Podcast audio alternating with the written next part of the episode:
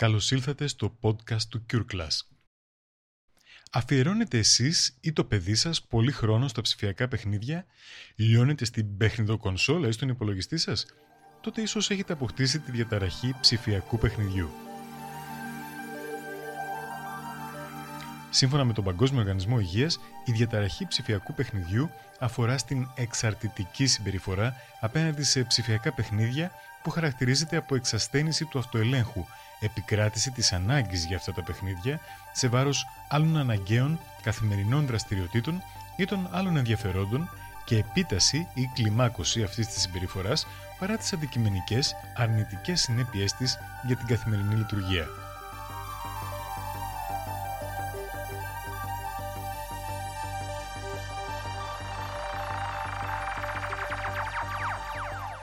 Για τη διάγνωση της διαταραχής, αυτή η συμπεριφορά πρέπει να επιφέρει σημαντική βλάβη στην προσωπική, οικογενειακή, κοινωνική, ακαδημαϊκή, εργασιακή ή άλλη απαραίτητη λειτουργία, πρόδειλη τουλάχιστον κατά τους τελευταίους 12 μήνες.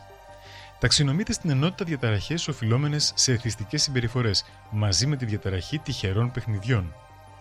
Η εισαγωγή αυτής της διαταραχής στον επίσημο κατάλογο των ψυχικών διαταραχών δεν ήταν ευπρόσδεκτη από όλους, και αυτό γιατί διήγηρε αμφισβήτηση από μια μερίδα των ειδικών για την περίπτωση να ψυχιατρικοποιείται ένα χόμπι και τον κίνδυνο δημιουργίας καταχρηστικών διαγνώσεων. Για παράδειγμα, θα μπορούσαμε να μιλήσουμε για εθισμό στο ποδήλατο; Από την άλλη, τέθηκε στους επιστήμονες το ερώτημα μήπως αυτή η εξαρτητική συμπεριφορά είναι απλά το αποτέλεσμα άλλων υφιστάμενων ψυχολογικών διαταραχών, όπως η δυστημία ή η κατάθλιψη, οπότε λειτουργεί ως ένας αμυντικός μηχανισμός για την ανακούφισή τους; Παρ' όλα αυτά, η έκταση του φαινομένου αυτής της συμπεριφοράς διεθνώς φαίνεται ότι είναι τέτοια που αναπόφευκτα οι επιστήμονες της ψυχικής υγείας επιλέγουν να απασχοληθούν πολύ συγκεκριμένα με αυτήν προς ανακούφιση όλων εκείνων των ανθρώπων που αντιλαμβάνονται τον εαυτό τους λίγο ως πολύ εγκλωβισμένο στο μοτίβο αυτής της εξαρτητικής συμπεριφοράς.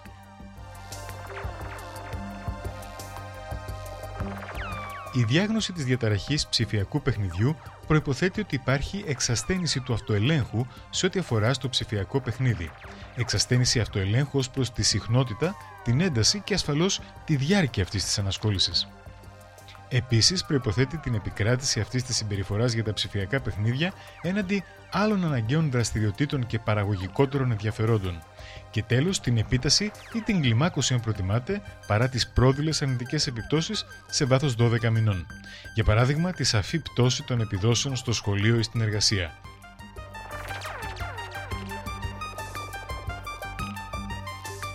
Κάπου εδώ έχει σημασία να σας πω ότι υπάρχουν χονδρικά δύο ειδών ψηφιακά παιχνίδια. Αφενός τα ατομικά παιχνίδια που έχουν αρχή, μέση και τέλος.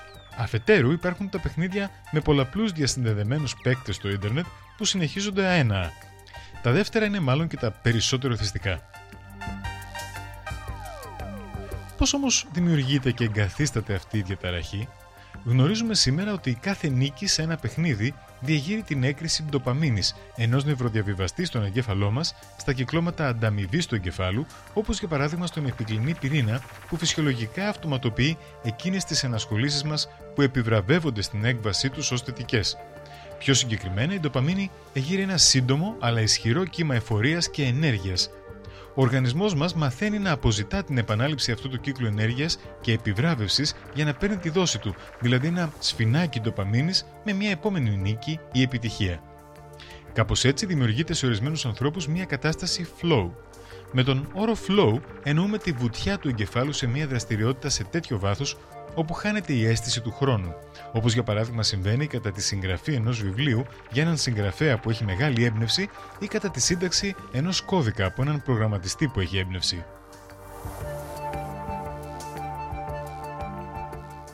Έρευνα του Πανεπιστημίου του Νότιγχαμ απέδειξε ότι τα παιχνίδια αυτού του είδους διαθέτουν από την κατασκευή τους συγκεκριμένες ιδιότητες που ευωδώνουν αυτό τον κύκλο επιβράβευσης και το flow. Για παράδειγμα έχουν πίνακες top score ή αλλιώς leaderboards, βραβεία με τη μορφή σημάτων που δημοσιεύονται στα προφίλ των παικτών, δώρα με τη μορφή πρόσθετων ιδιωτήτων στους χαρακτήρες που χειρίζονται οι παίκτες μέσα στα παιχνίδια και άλλα. Αυτές οι ιδιαίτερες ιδιότητες των παιχνιδιών συνδέονται με συγκεκριμένες εθιστικές ή και ψυχαναγκαστικές εμπειρίες στους παίκτες.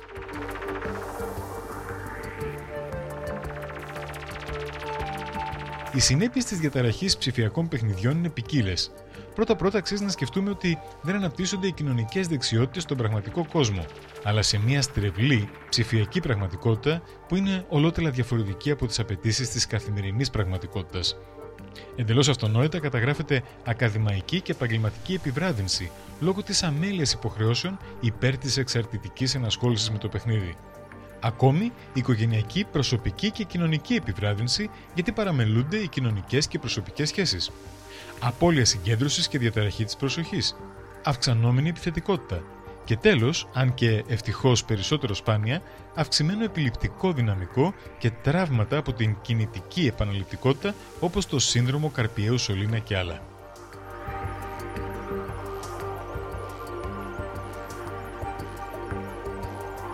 Υπάρχει άραγε ασφαλές χρονικό όριο για το ψηφιακό παιχνίδι; Γνωρίζουμε ότι η ενασχόληση άνω των 6 ωρών ανά εβδομάδα πάγια συνοδεύεται από πτώση των επιδόσεων στους άλλους τομείς της ζωής, όπως η ακαδημαϊκή λειτουργία. Σε ορισμένες χώρες λαμβάνονται ήδη μέτρα, Πολύ χαρακτηριστικά, η Νότια Κορέα, που αποτελεί κατεξοχήν παραγωγό χώρα ψηφιακής τεχνολογίας, εισήγαγε νόμο που απαγορεύει την πρόσβαση παιδιών κάτω των 16 ετών στα online παιχνίδια από τα μεσάνυχτα έως τις 6 το πρωί. Στην Ιαπωνία αποστέλλεται ειδοποίηση όταν οι παίκτες ξεπερνούν ένα εύλογο όριο διάρκειας παιχνιδιού ανά μήνα.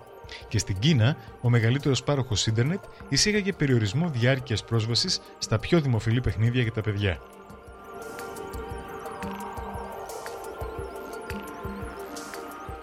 Ο πιο δόκιμος τρόπος για τη θεραπευτική προσέγγιση της διαταραχής είναι η διαλεκτική συμπεριφορική ψυχοθεραπεία, με σκοπό την επανάκτηση του συναισθηματικού αυτοελέγχου, την αναγνώριση συναισθημάτων που προηγούνται της βουτιάς στα παιχνίδια και την αμφισβήτηση σκέψεων και συμπεριφορών, στις οποίες αυτά οδηγούν με ειδικές ασκήσεις.